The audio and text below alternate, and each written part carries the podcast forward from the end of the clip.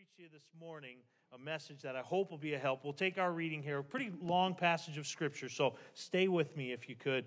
Uh, but I want to I want to read this scripture and then I'll announce the title of the message. I'm going to sing this morning as well, and uh, so we're going to start in verse eight of Acts chapter 27, and then we're going to go down uh, through verse 44. So, all the way to the end of the chapter. I know that's a long passage, and for those of you that maybe you can't stand that long, please uh, feel free to be seated. It's fine. I do want to say how wonderful it is to see Dave and Jean Law uh, here today. Dear friends of ours for 25 years now, Mrs. Law, brother and sister Law, and uh, they've been such an integral part of our life. We'll be preaching tonight at Mountain View Baptist Church, our home church where I was saved and sent out of, and uh, they're members there. And uh, they came down to this morning to hear me. I said, You didn't have to come 50 miles. I'm going to be up there tonight. Amen. And uh, Miss Law was just mentioning that she's, her back bothers her and uh, she's not able to do two services like happens sometimes. But I, we love you folks. And they've been such a, such a part of our life. Remember, we're at our graduation from Bible college and They've just always been there. We appreciate them so very much. Verse number 8, we'll start in Acts chapter 27. I'll read the uh, even numbered verses. You read the odd numbered verses with me, and we'll read down through the end of the chapter. Acts chapter 27, verses 8 through 44. And hardly passing it, came unto a place which is called the Fair Havens, nigh whereunto was the city of Lasea. Now, when much time was spent, and when sailing was now dangerous, because the fast was now already past, Paul admonished them and said unto them, Sirs, I perceive that this voyage will be with hurt and much damage, not only of the lading of the ship, but also of our lives. Nevertheless, the centurion believed the master and the owner of the ship more than those things which were spoken by Paul. And because the haven was not commodious to winter in, the more part advised to depart thence also, if by any means they might attain to Phoenicia, and there to winter, which is an haven of Crete, and lieth toward the southwest and northwest. And when the south wind blew softly, supposing that they had obtained their purpose, loosing thence, they sailed close by to Crete. But not long after, there arose against it a tempestuous wind called Euroclydon. And when the ship was caught and could not bear up into the wind, we let her drive. And running under a certain island which is called Clauda, we had much work to come by the boat, which when they had taken up, they used helps, undergirding the ship, and, fearing lest they should fall into the quicksands, strike sail, and so were driven. And we, being exceedingly tossed with a tempest, the next day they lightened the ship and the third day, we cast out with our own hands the tackling of the ship. And when neither sun nor stars in many days appeared, and no small tempest lay on us, all hope that we should be saved was then taken away. But after long abstinence, Paul stood forth in the midst of them and said, Sirs, ye should have hearkened unto me and not have loosed from Crete, and to have gained this harm and loss. And now I exhort you to be of good cheer, for there shall be no loss of any man's life among you but the ship. For there stood by me this night the angel of God, whose I am and whom I serve, saying, Fear not, Paul, thou must be brought before Caesar. And lo, God hath given thee all them that sail with thee. Wherefore, sirs, be of good cheer, for I believe God, that it shall be even as it was told me. Howbeit, we must be cast upon a certain island. But when the fourteenth night was come, as we were driven up and down in Adria about midnight, the shipmen deemed that they drew near to some country and sounded and found it 20 fathoms. And when they had gone a little further, they sounded again and found it 15 fathoms. Then, fearing lest we should have fallen upon rocks, they cast four anchors out of the stern and wished for the day. And as the shipmen were about to flee out of the ship, when they had let down the boat into the sea under color as though they would have cast anchors out of the foreship, Paul said to the centurion and to the soldiers, Except these abide in the ship, ye cannot be saved. Then the soldiers cut off the ropes of the boat and let her fall off. And while the day was coming on, Paul besought them all to take meat, saying, This day is the fourteenth day ye have tarried and continued fasting, having taken nothing. Wherefore I pray you to take some meat, for this is for your health, for there shall not an hair fall from your head of any of you. And when he had thus spoken, he took bread and gave thanks to God in the presence of them all. And when he had broken it, he began to eat. Then were they all of good cheer and they also took some meat. And we were in all in the ship two hundred three score and sixteen souls. And when they had eaten enough, they lightened the ship and cast out the wheat into the sea. And when it was day, they knew not the land, but they discovered a certain creek with the shore, into the which they were minded if it were possible, to thrust in the ship. And when they had taken up the anchors, they committed themselves unto the sea, and loosed the rudder bands, and hoisted up the mainsail to the wind, and made toward shore. And falling into a place where two seas met, they ran the ship aground, and the forepart stuck fast and remained unmovable but the hinder part was broken with the violence of the waves. And the soldiers' counsel was to kill the prisoners, lest any of them should swim out and escape.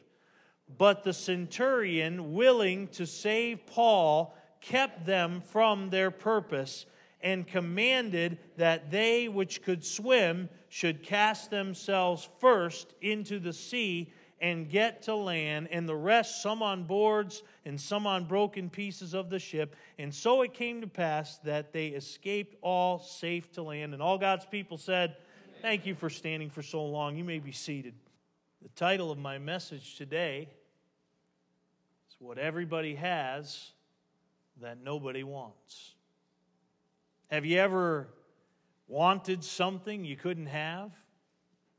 Kind of frustrating, isn't it? Amen.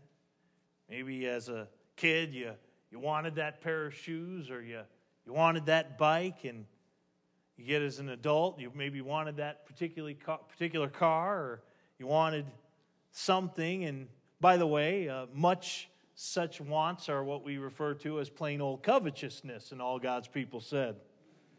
Luke 12 in verse 15 says, Take heed and beware of covetousness, for a man's life consisteth not of the things that he hath. Colossians 3 5 says, covetousness, which is idolatry. 1 John 1 2 or 2 15 and 16 tells us, love not the world's, neither the things of the world. How many of us have figured out there's a big difference between need and want? My kids say, Dad, I need McDonald's. No human being needs McDonald's. Amen. No human being should have McDonald's. better not go there. Amen. Oh, big difference between need and want. My God shall supply all your need according to his riches and glory. Let your conversation be without covetousness and be content with such things as you have, for he has said, I will never leave thee nor forsake thee. He promised to meet our needs. On the flip side of the coin, have you ever had something you didn't want? Yes, Pastor. At my house every year, we have a garage sale for all that stuff that I don't want. Amen. I understand that. I think that's probably how eBay was birthed. Somebody said, I have all this junk that I don't want. I think I'll start selling it off. Amen. I have a friend of mine who pastors in a small Michigan town, and because he had a large family, uh, he uh, took a job on the side, and pastor, he, he ran a garbage route. He ran a garbage route. He picked up garbage and, and put it in the garbage truck. And he used to say, uh, I heard him say, he said, You wouldn't believe some of the great stuff that people throw away. And I think somebody said, One man's trash is another man's treasure. Amen. However, the title of our message today brings up an interesting thought. What is it that everyone has, but nobody wants? Kind of a riddle, I guess. It's trouble. Trouble. What does everyone have that nobody wants? I don't know any Christian, no matter how spiritual they are, Pastor Parmer, that says, Give me a boatload of trouble, please, with an extra side of grief. Nobody says that. Amen. The reality of trouble is this Job 14:1 says, "Man that is born of woman is of a few days and full of trouble." There's a song we sing written by a man named R.E. Winsett. It starts off, it's an old quartet song called Jesus is Coming Soon. And it starts off with troublesome times are here, filling men's hearts with fear. You know that song, amen? We are, Paul said in 2 Corinthians 4 8, we are troubled on every side. So there's the reality of trouble. There's also the equality of trouble. Matthew 5 and 45, Jesus says, That ye may be the children of your Father which is in heaven, for he maketh his sun to rise on the evil and on the good, and sendeth rain on the just and the unjust. Didn't Job tell his wife after they lost all 10 of their children and Job lost his health, What? Shall we receive good at the hand of the Lord, and shall we not receive evil? Listen, God's people and those without God in this world are both familiar with trouble. You know, godly people lose a child, and ungodly people lose a child. There's an equality there. There's a reality of trouble. There's the unpredictability of trouble. Look at our text in verse 13. And when the south wind blew softly, don't you love a nice soft breeze? I do. I really do. This, this house that Pastor mentioned we're moving into, it's a, uh, we, we've lived in the city on like a quarter acre for uh, nine years now and been blessed to live there. And uh, God opened up a, a, unique door for us to be able to buy seven acres of property in the country and got our own little pond and 50 by 70 pole barn and three and a half acres to mow and, and three and a half acres to mow and three and a half acres to mow. I'm stuck. I'm sorry. I, I got stuck there for a second. But we have what, what I call uh, uh, there's a sun porch that's enclosed in, and uh, Brother Law, there's what I call a cool porch. And that is, it faces east, and it's surrounded by trees, so it only gets light in the morning, and otherwise it's all shaded. And so to sit out there with a nice breeze coming by, it's beautiful. It's just beautiful.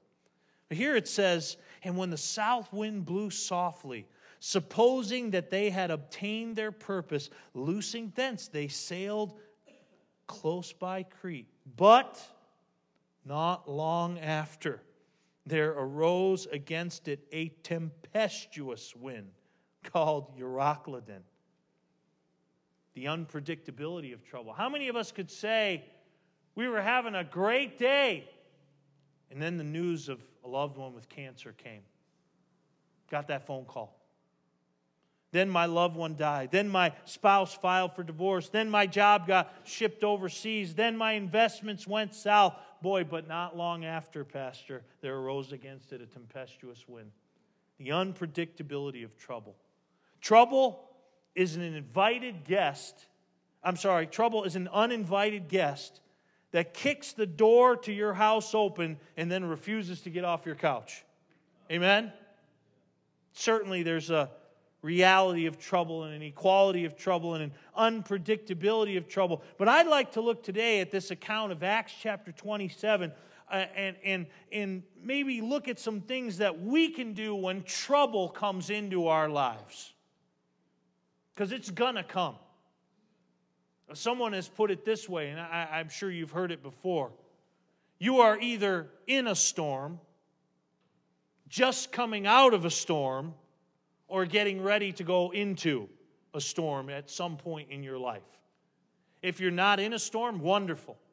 Praise the Lord. The south wind blew softly. But they come, and they come unpredictable, ladies and gentlemen. You never know when they're come. So I think today's message will help you be able to write down some things, some principles for when trouble comes into our lives. First thing I see in the text, first thing that we ought to do when trouble comes into our lives is get along with God. Get along with God. Look at verse 21. It says there, but after long abstinence, Paul stood forth in the midst of them and said, Sirs, you should have hearkened unto me and should not have loosed from Crete and gained this harm and loss. Forgive me, ladies and gentlemen. Forgive the apostle here. He says, I told you so. Doesn't he? you should have listened to me.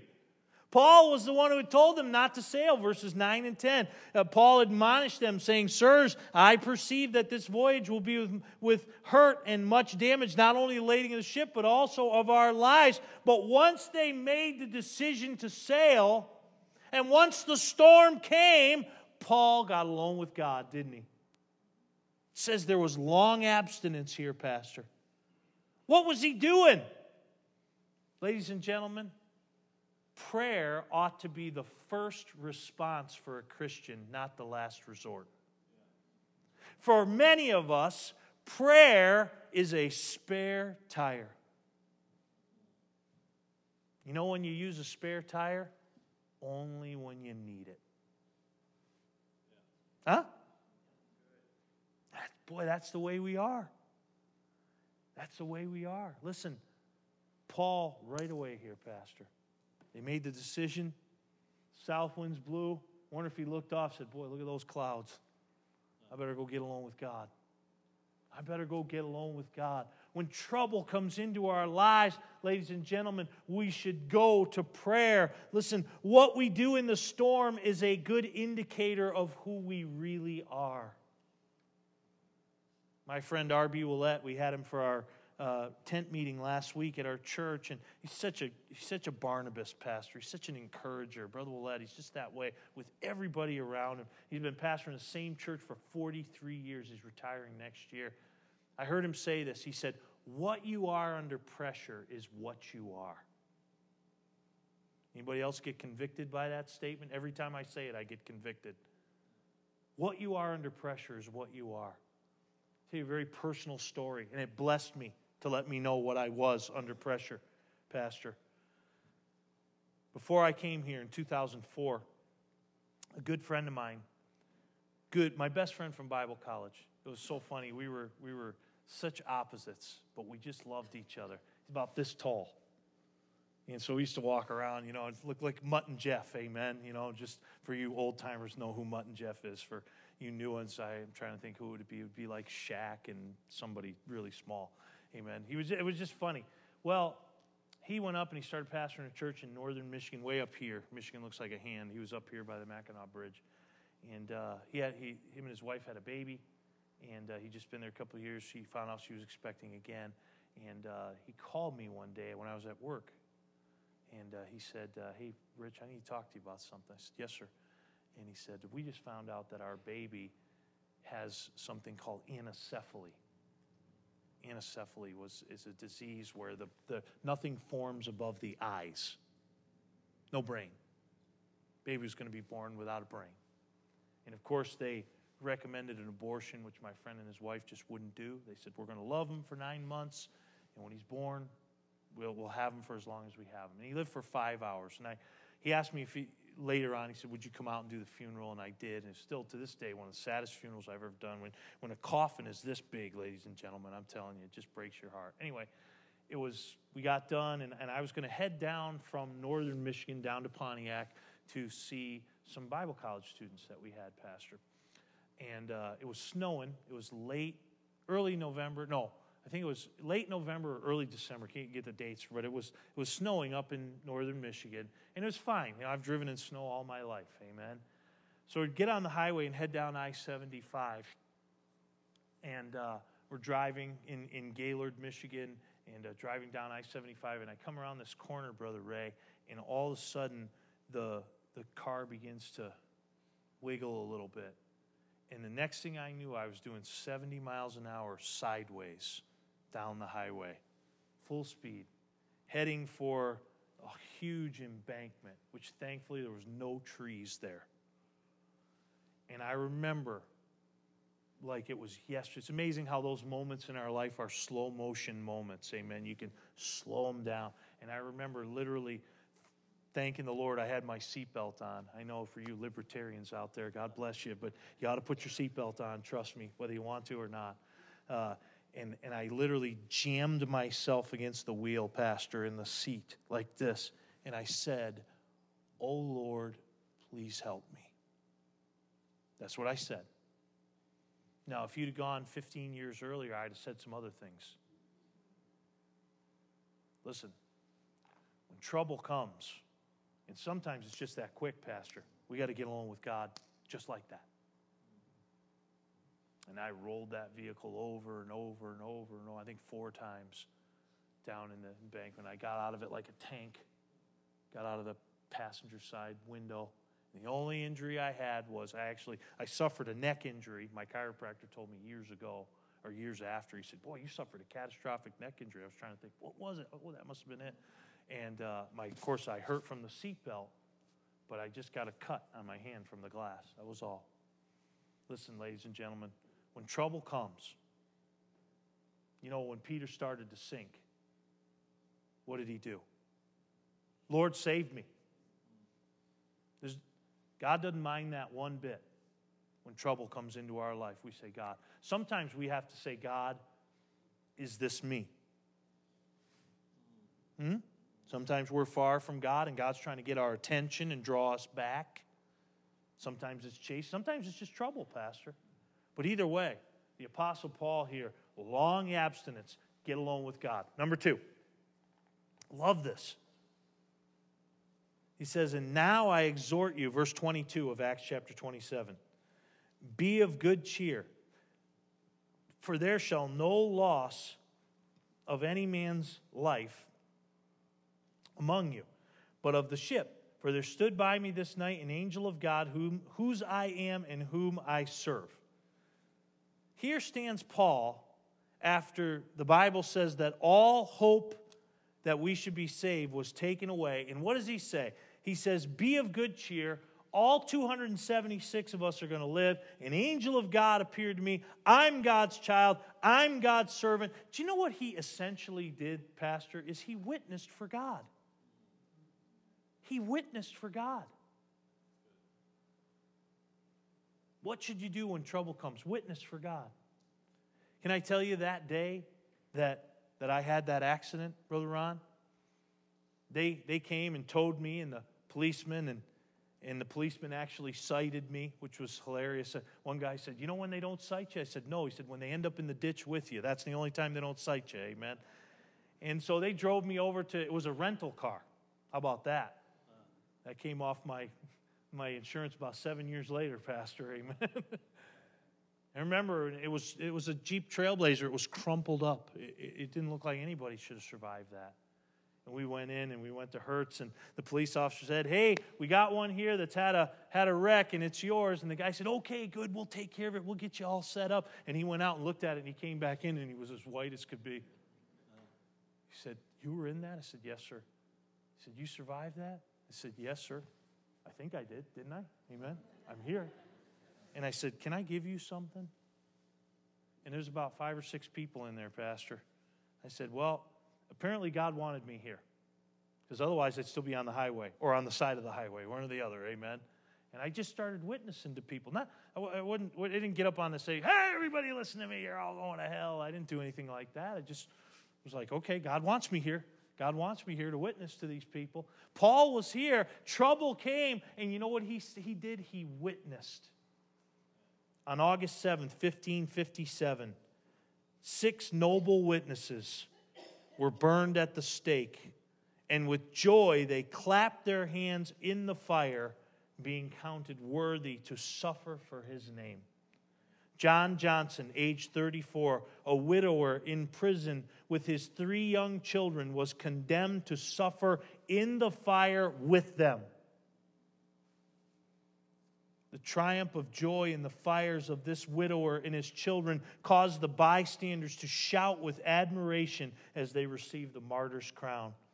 May 26, 1558, two men, William Harrison, Richard Day, one woman, Christina George, suffered in Colchester. Foxe, in his Book of Martyrs, wrote of them being settled in their places and chained unto their posts with the fire flaming fiercely around them. They, like constant Christians, triumphantly praised God in his name. Listen, ladies and gentlemen, when trouble comes into your life, like Job, you could say, The Lord giveth and the Lord taketh away. Blessed be the name of the Lord. Who did he say that to, Pastor? He said it to all those witnesses, all those people who came to him with bad news. Right in their presence, he said, God is still good. Get along with God. Witness for God. Verses 24 through 26. Look at it with me. I love this one. Paul say, saying, Fear not, Paul. Here's what the angel of God said to Paul Fear not, Paul, thou must be brought before Caesar, and lo, God hath given thee all them that sail with thee. And then Paul says that great verse Wherefore, sirs, be of good cheer, for I believe God that it shall be even as it was told me. Notice that word must. Must in verse 24, that Paul must be brought before Caesar. Verse 26 we must be cast on a certain island. Number three, listen, get along with God, witness for God. Number three, trust the promises of God. That's what Paul did, Pastor. He said, God told me everything's going to be all right. God told me. God told me we're all going to make it. Ladies and gentlemen, I, I don't mean to be trite, but I've read the last chapter, and we win. And, you know, when I read about Joshua, pastor, taking over for Moses, and I read about what was said to him, where, where God said, As I was with Moses, so will I be with thee. And then at the end of the book of Joshua, I think it's 23 14, he says, There hath not have aught failed of one promise that God hath made.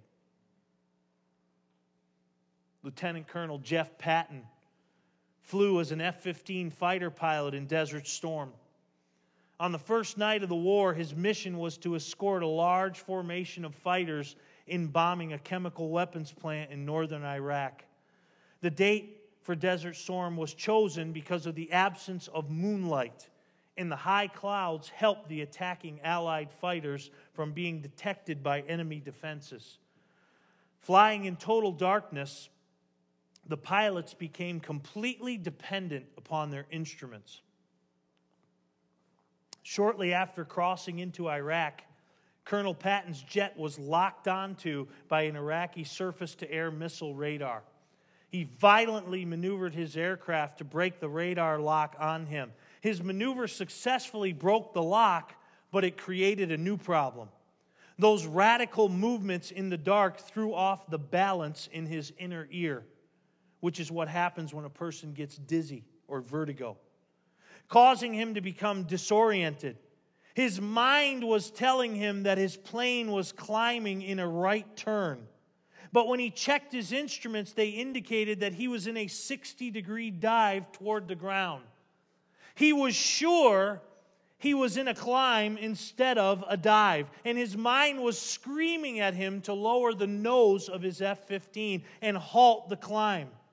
While his mind commanded him to correct the plane in one direction, his instruments instructed him to do the opposite. Because he was flying in total darkness, he had to decide quickly whether to trust his mind or his instruments, and his life and his aircraft depended on making the correct choice.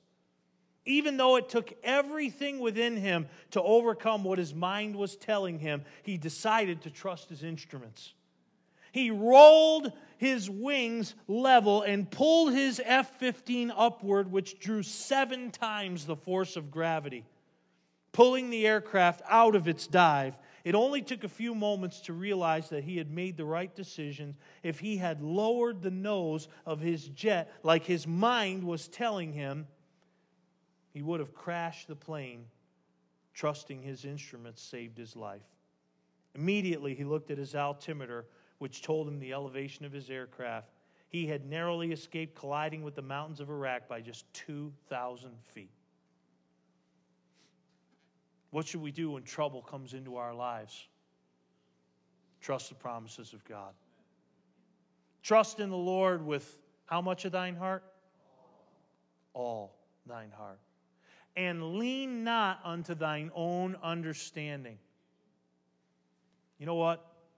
All these years, you know what I think of, brother and sister law? All these years, I think, all these years later, when our pastor's son Eric died, I still don't understand that. That's 15 years. This in a month or so. I don't understand that. I don't understand it. I think I'll still trust the Lord. He tells me, Trust the Lord with all thine heart. Lean not unto thine own understanding. Listen, ladies and gentlemen, I'm here to tell you after 20 years of preaching this book, Pastor, after almost 40 years of preaching this book, I think you'd say the same thing. You can trust the promises of God. Amen. You can trust, and especially in trouble. When you get in trouble, it's not the time to let dust grow on your Bible. Hmm? Yeah. Get in your Bible. Amen. Trust the promises of God. Witness for God. Get alone with God. Oh, I love that, that hymn, Pastor. I think about it. How firm a foundation, ye saints of the Lord, is laid for your faith in his excellent word. What more can he say than to you he hath said, to you who for refuge to Jesus have fled? Fear not, I am with thee. Oh, be not dismayed, for I am thy God and will still give thee aid. I'll strengthen thee, help thee, and cause thee to stand, upheld by my gracious, omnipotent hand. When through the deep waters I call thee to go, the rivers of sorrow shall not overflow. I will be with thee, thy trouble to bless and sanctify to thee thy deepest distress. When through fiery trials thy pathway shall lie, my grace all sufficient shall be thy supply. The flame shall not hurt thee, I only design thy dross to consume and thy gold to refine. The soul that on Jesus hath leaned for repose, I will not, I will not desert to its foes. That soul, though all hell should desire to shake, I'll never, no, never no, never forsake. Listen, when trouble comes, the storms come, you can still trust God's word. When you don't know what to do, you can still trust God's word. When you're not sure how you're going to make it, you can still trust God's word. When trouble shakes you to the very core of who you are, you can still trust God's word get along with God, witness for God, trust the promises of God. I like this. This is kind of unique. Uh, look at verse 33. Verse 33. It says, And while the day was coming on, Paul besought them all to take meat, saying, This day is the fourteenth day that ye have tarried and continued fasting, having taken nothing. Now that's a fast. I go a day without food, and I think the world's coming to an end. 14 days, not a speck of food. By the way, who'd want food on a ship that's shaking all over the place? Amen. But still, you need it, right? Wherefore I pray you, verse 34, to take some meat, for this is for your health. And there shall not an hair fall from your head of any of you. And when they had thus spoken, he took bread and gave thanks to God in the presence of them all. And when he had broken it, he began to eat. You know what I would say when you're going through trouble? Accept nourishment from God. When trouble comes into your life, accept nourishment from God. Here, these sailors in the midst of stormy seas have now been without food for 14 days. When Paul counsels them not to worry, they'll make it safely to shore, but they needed to eat. Can I say this, ladies and gentlemen? When you're in trouble, there are some, there are some ways that God nourishes you and wants to nourish you, but you have to accept it. The first way is through the Word of God. The Word of God has nourishment for us, but also the Spirit of God. The Spirit of God that indwells us. But can I say this as well? You know, when you're going through trouble, a nourishment that God will give you is through the people of God. Don't listen to me. If trouble comes into your life, don't stay away from the house of God. That's exactly what the devil wants. He loves to get sheep away from the shepherd and the rest of the sheep. Oh yeah, come over here. It's nobody really cares about you over there anyway. Just just come on over here. And then when he gets you all alone, he can devour you. You have to you have to accept it. There could have been some pastor that said, "No, no, I don't. No, I'm not going to eat that." You have to accept it. Our God is a gentleman. He's a gentleman. And when you're going through trouble, you may think this, you think, well, and I know that this is true. I know what the devil does. He puts his thumb on us. He said, nobody cares. That's a big fat lie. There's people all around you that care. They just don't know. They just don't know. So I like that. It just accept nourishment from God again, it's kind of a, a, unique point there. Job 23 12 says, Neither have I gone back from thy commandment of his lips. I've esteemed the words of his mouth more than my necessary food. Psalm 19 9 and 10 The fear of the Lord is clean, enduring forever. The judgments of the Lord are true and righteous altogether. More to be desired are they than gold, yea, than much fine gold. Sweeter also than the honey in the honeycomb.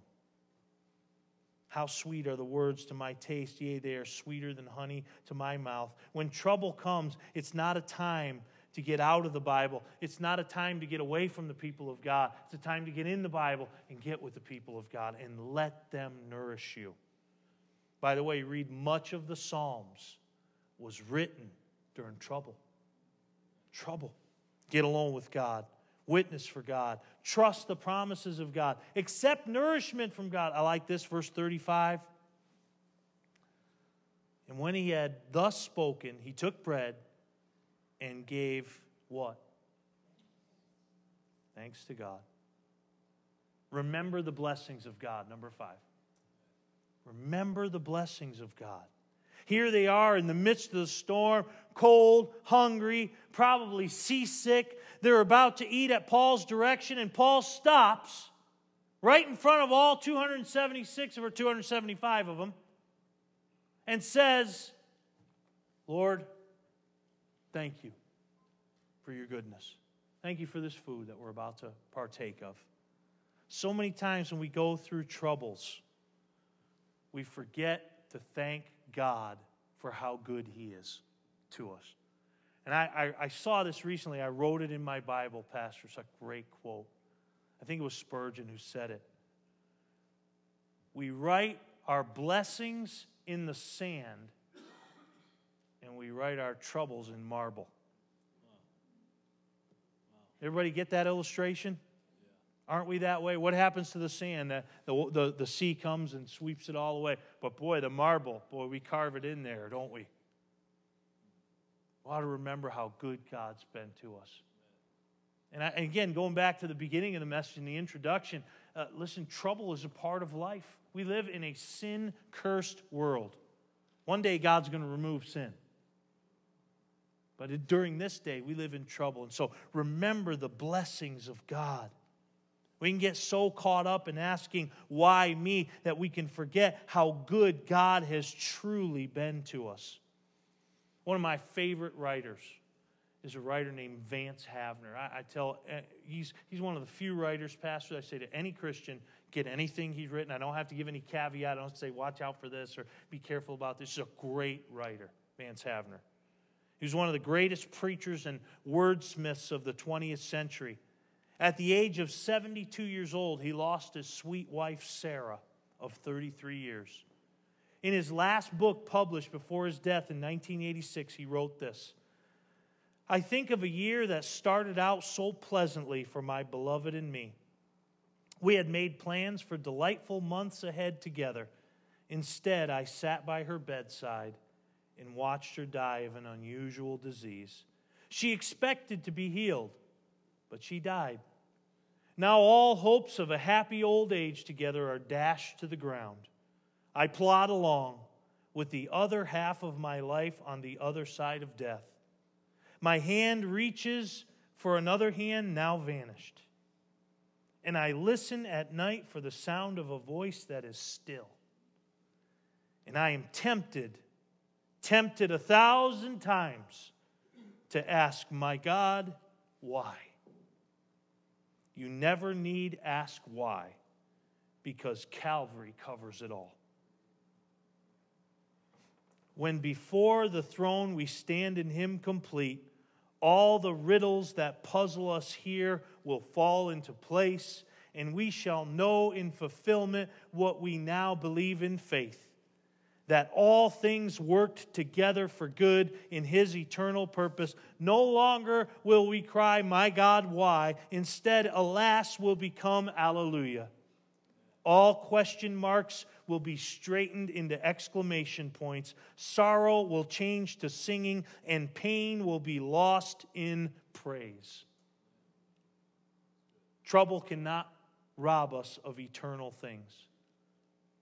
Get alone with God witness for God, trust the promises of God, accept nourishment from God, remember the blessings of God. Number six, look at verse 18. And we, being exceedingly tossed with the tempest, the next day, what did they do? They lightened the ship. Now jump down to verse 38. And when they had eaten enough, they lightened the ship. Number six, when trouble comes into your life, get rid of excess baggage in your life. I'm not talking about literal stuff. I'm talking about a spiritual application of this. You have things in your life that just aren't that important, but they're taking up a lot of your life. Get rid of those things. Just get rid of those things. The Bible says in Hebrews 12:1, "Wherefore seeing we are also compassed about with so great a cloud of witnesses, let us lay aside every weight in the sin which doth so easily beset. Let us lay aside every weight. W.A. Criswell, great Bible expositor, in this passage, he said, The things which we think are so important, things we covet so deeply and grasp them so endearingly in the face of great tragedy and trial, turn to dust and ashes in our hands. What we thought we wanted is no longer appealing at all. To run our race well, we can't be weighted down with the things of the world. It doesn't mean you can't have things, it just means make sure things don't have you. You know, for a lot, I, listen, I know good Christians, Pastor, that have a fishing boat, but I know Christians that the fishing boat has them. And they miss church on Sunday to, forgive me, go out on visitation. That's what they name their boat, visitation. Or sometimes they name their boat church. Oh, I'm going to church. No, you're not. That thing has you. And you know what they had to realize? Look, if we're going to make it to shore, we're going to have to just get rid of some excess baggage. Number seven. Look at verse 43 and 44. But the centurion, willing to save Paul, kept them from their purpose. Beautiful here. By the way, it's interesting if you study about centurions, every time they're used, Pastor, they're mentioned positively. Every time. Roman centurion. It's interesting. But the centurion, willing to save Paul, kept them from their purpose and commanded that they which could swim should cast themselves first into the sea and get to land, and the rest, uh, some on boards and some on broken pieces of the ship. And so it came to pass that they all escaped safely to land. Ladies and gentlemen, if we can learn anything from nature, it's that storms do not last forever. They come and they go. You know what? Lastly, number seven, we need to do when storms come? We just need to hold on. Just forgive me, just hang in there. I think of my friend, Brother George Griffiths. He, he preaches at a camp in Kentucky. And he always says, hang in there like a hair in a biscuit. kind of a gross thought. He said, Listen, I've come to the end of my rope. Tie a knot in it and hang on. Storms pass, they don't last forever. I think about that horrible storm we just had, Florence down there. And it was horrible. I mean, uh, some parts of you know North Carolina get 27 inches of rain in 24 hours. I can't even imagine such a thing. But you know what? Two days later, Brother Ron, blue sky. Blue sky. Hang in there. You going through trouble right now? Hang in there. I'm here to tell you, according to nature and according to God's word, trouble will not last forever.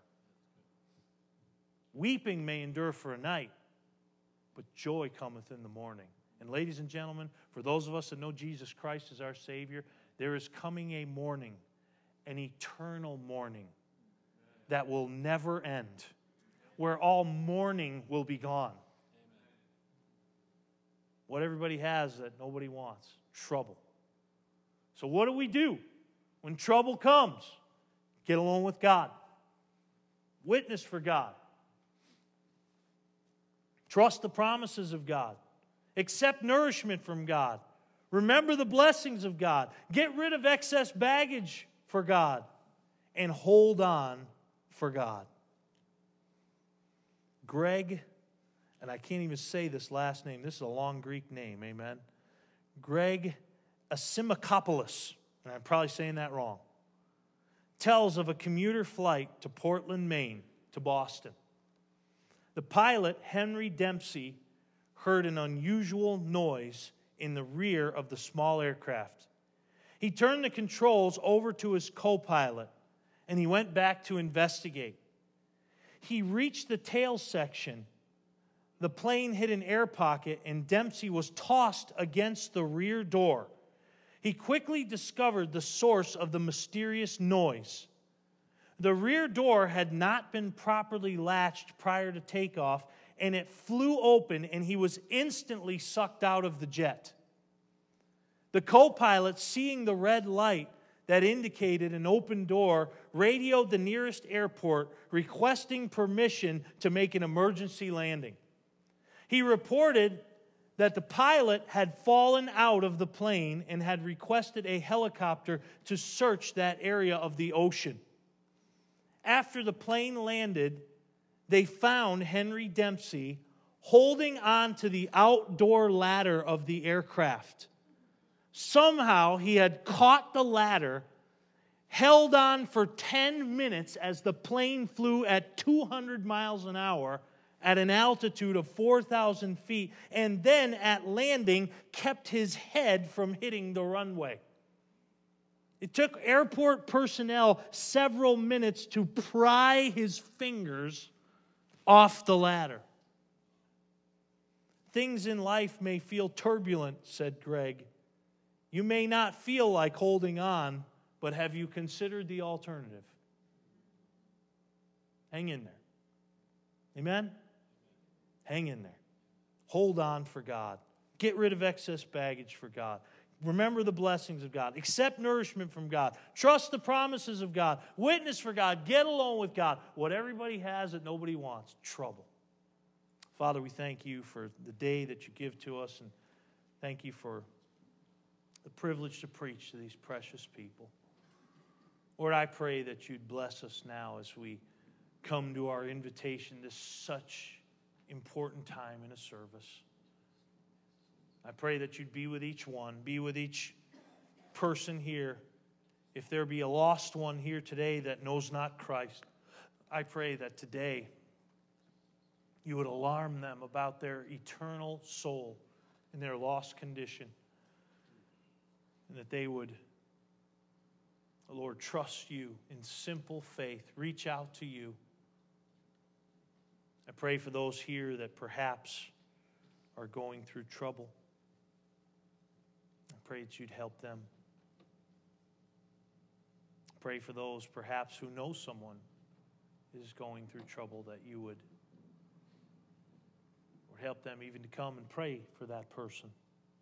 Or we just pray you'd work your will now as only you can. Our heads are bowed, our eyes are closed. Our dear sister plays softly a hymn of invitation.